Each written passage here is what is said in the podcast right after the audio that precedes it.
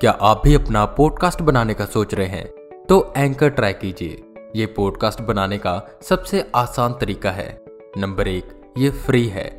Number दो, इसमें कई सारे ऐसे टूल्स हैं जो आपको अपने फ़ोन और कंप्यूटर पर रिकॉर्ड और एडिट करने की फैसिलिटी देते हैं। नंबर तीन, इससे आप अपने पॉडकास्ट को डिस्ट्रीब्यूट भी कर सकते हैं, जिससे इसे स्पॉटिफाई और दूसरे प्लेटफॉर्म पर सुना जा सकता है। डाउनलोड कीजिए फ्री एंकर ऐप या विज़िट कीजिए एंकर डॉट एफ़ अपना पॉडकास्ट स्टार्ट करने के लिए। बाहर से बच्चों के खेलने की आवाज़ें, जैसे ही सैम के कान पर पड़ी, वो रुआसा हो गया। बेसमेंट में बंद सैम रोशनदान से आ रही हल्की हल्की रोशनी की मदद से पेपर पर कुछ ड्राइंग बना रहा था। हाथों में लाल रंग का क्रियोन लिए, खुद को बाकी बच्चों के साथ खेलते हुए तो कभी अपने मम्मी पापा के साथ अच्छा समय बिताते हुए, वो ड्राइंग कर रहा था। आँखों से आँसू पेपर पर गिरे। सैम अपने हाथ की मदद से उस ड्राइंग को साफ़ करता है, जिससे उसकी मम्मी पापा वाली ड्राइंग से पापा की ड्राइंग हल्की ओझल हो जाती है।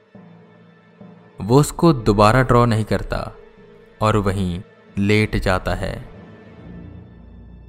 हमेशा की तरह फिर उसके पापा ने उसे बेसमेंट में बंद कर दिया था और ऊपर वो उसकी माँ को पीट रहे थे।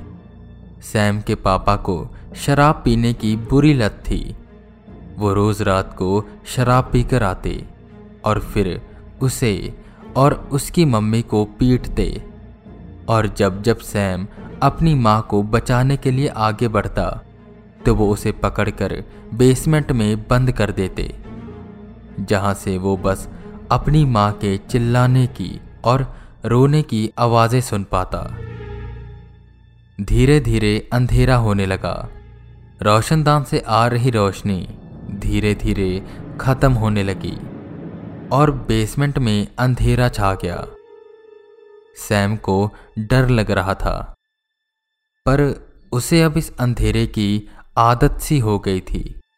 ये अंधेरा उसका दोस्त बन गया था। सैम की माँ आती है और बेसमेंट का दरवाज़ा खोलती है। सैम भागकर अपनी माँ को गले से लगाता है। रोती हुई इसकी माँ उसे रूम में लेकर जाती है। और अपने सीने से लगाकर सुलाने की कोशिश करती है। सैम के पापा भी वहीं सो रहे थे। सैम के पापा उनसे बिल्कुल प्यार नहीं करते थे। कभी उसे बाहर खेलने नहीं देते थे और हमेशा मारते थे। रोज रात को सैम अपनी माँ की लोरियों से नहीं, बल्कि उनकी सिसकियों की आवाज़ से सोता था। वो हमेशा ये सोचता था कि आज ऐसा नहीं होगा। आज सब ठीक हो जाएगा। पर रोज यही होता था। उनके शरीर पर जख्मों के निशान अब आम हो चुके थे। रोज की तरह एक दिन फिर उसके पापा शराब पीकर आए और सैम को मारने लगे। सैम की माँ उसे बचाने आई तो उन्होंने उसकी माँ को मारना शुरू किया। सैम बचाने की कोशिश करता है तो सैम के पापा उसे बेसमेंट में बंद कर देते हैं। हमेशा की तरह, फिर से सैम को उसकी माँ के रोने की आवाज़ें आती हैं। सैम वहीं ड्राइंग कर रहा था। उसे किसी की ज़रूरत थी, किसी दोस्त की, ऐसा जो उसकी मदद कर सके। उसे इस मुसीबत से निकाल सके। वो खुद की अपने दोस्त के साथ एक ड्राइंग बनाता है और वहीं रखकर लेट जाता है। धीरे धीरे रोशनी अंधेरे में छुप गई और पूरे बेसमेंट में अंधेरा छा गया। आज उसकी माँ उसे बेसमेंट से निकालने नहीं आई। सैम ज़ोर ज़ोर से रोने लगा। उसे अपनी माँ की चिंता हो रही थी। वो दरवाज़ा ठोकता है, पर उसे कोई खोल नहीं रहा था। रोशनदान से हल्की चाँद की रोशनी बेसमेंट में आ रही थी, पर वो उस अंधेरे को मिटाने के लिए पर्याप्त नहीं थी। सैम वहीं दरवाजे पर टेक लगाए रो रहा था, कि तभी उसे एक आवाज़ आई। कौन है यहाँ? सैम ने डरते हुए पूछा जिस पर बेसमेंट के एक अंधेरे कोने से आवाज़ आई जिस कोने पर चाँद की रोशनी पहुँच नहीं पा रही थी। सैम डरो मत। मैं तुम्हारा दोस्त हूँ। दोस्त? सैम ने डरते हुए पूछा। हाँ दोस्त। वही दोस्त जिसे तुमने अपनी ड्राइंग में बनाया। सैम अपनी उस ड्राइंग की तरफ़ जाता है जिसमें उसने अपना इमेजिनरी फ्रेंड बनाया था। ऐसा दोस्त जो उसके पापा से ज़्यादा ताकतवर है उनसे बड़ा है और उसके बड़े बड़े हाथ हैं। सैम उसकी तरफ़ ड्राइंग करते हुए कहता है क्या तुम यही हो? हाँ मैं ही हूँ सैम, तुम्हारा दोस्त, जो तुम्हें बचाने आया है। उस कोने से आवाज़ आई।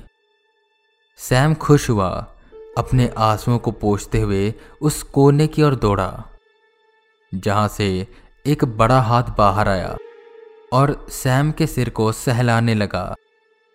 दोस्त, मेरी मम्मी आज आई क्यों नहीं? सैम ने रुवासी आवाज़ में कहा तुम्हारे पापा ने उन्हें इतना मारा कि वो बेहोश हो गई। तुम्हारे पापा बहुत गंदे हैं है ना? उस कोने से आवाज़ आई। हाँ बहुत। सैम ने कहा जिस पर एक बड़ा सा हाथ उसकी ड्राइंग की तरफ़ जाता है जिसमें उसने अपने मम्मी पापा को ड्रॉ किया था वो ड्राइंग उसने उठाई और कहा लो यहाँ से अपने पापा को मिटा दो। फिर तुम और तुम्हारी माँ हमेशा खुश रहोगे। हाँ खुश रहेंगे। सैम ने अपने पापा की उस ओझल ड्राइंग को पूरी तरह से मिटाते हुए कहा। ऐसे ही अगर तुम उन्हें अपनी ज़िंदगी से मिटा दो तो हमेशा खुश रहोगे। एक हंसने की आवाज़ पूरे बेसमेंट में गूंजी। सैम सोच में पड़ा। पर मैं ये करूँगा कैसे? सैम ने पूछा जिस पर वो हाथ पूरे बेसमेंट में कुछ ढूँढने लगा। और उसे एक चीज़ मिली एक बड़ी कैंची। लो इससे मिटा देना अपने पापा को। उस कोने से आवाज़ आई। सैम उस कैंची को पकड़ता है। उसकी आँखों में खून उतर आया था। एक गुस्सा जो अब नफरत में बदल चुका था। अगली सुबह सैम के पापा के ऑफ़िस जाते ही उसकी माँ ने दरवाज़ा खोला। वो भागती हुई अपने बेटे के पास आई। उसे सीने से लगाया। सैम सो रहा था। उसकी माँ उसे उठाती है। सैम आँखें मलते हुए उठा और अपनी माँ को देख रोने लगा। उसकी माँ भी रो पड़ी। पर सैम अपनी माँ के आँसू पोछते हुए कहता है, माँ, ये तेरे आँखों से निकले आखिरी आँसू है। आज से तू नहीं रोएगी। उसकी माँ ने हाँ में सिर हिलाया और उसे लेकर ऊपर जाने लगी। सैम उस कैंची को अपनी जेब में रख लेता है और अब वो तैयार था। इन सबसे छुटकारा पाने के लिए। शाम को उसके पापा फिर शराब पीकर आए और सैम को पीटने लगे। उसकी माँ उसे बचाती है तो सैम के पापा उसे मारने लगे। पर इस बार सैम अपनी माँ को बचा नहीं रहा था। वो बस इंतज़ार कर रहा था सही समय का। और वो सही समय आया। सैम ने जेब से कैंची निकाली और सीधा अपने पापा के अंदर भोंक दी। खून की एक धार उसके चेहरे पर पड़ी। ये सब देख सैम की माँ चिल्ला उठी और ये चीख पूरे मोहल्ले ने सुनी। लोगों की भीड़ उमड़ पड़ी। पुलिस आई। सब चीज़ों की कार्रवाई की गई, जिससे उन्हें सच का पता लगा। सैम अपने फ्रेंड के बारे में बताता है। पर किसी को यकीन नहीं हो रहा था। आखिर में सैम को मेंटल असाइलम में भेजा गया। पर अब भी उसे वो फ्रेंड दिखाई दे रहा था। क्या सैम पागल हो चुका था? या सच में उसका एक दोस्त था?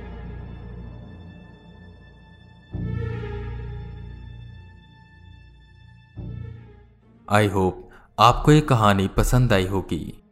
और अगर आपको ये कहानी पसंद आई है तो इसे अपने दोस्तों के साथ शेयर करें हॉरर टेप को फॉलो करें। और अगर आप इसे स्पॉटिफाई पर सुन रहे हैं तो प्लीज़ मेरे शो को रेटिंग्स दें। मैं वी के रावत, फिर मिलूँगा आपको एक नई कहानी के साथ। तब तक के लिए बने रहें हमारे साथ, और सुनते रहें हॉरर टेप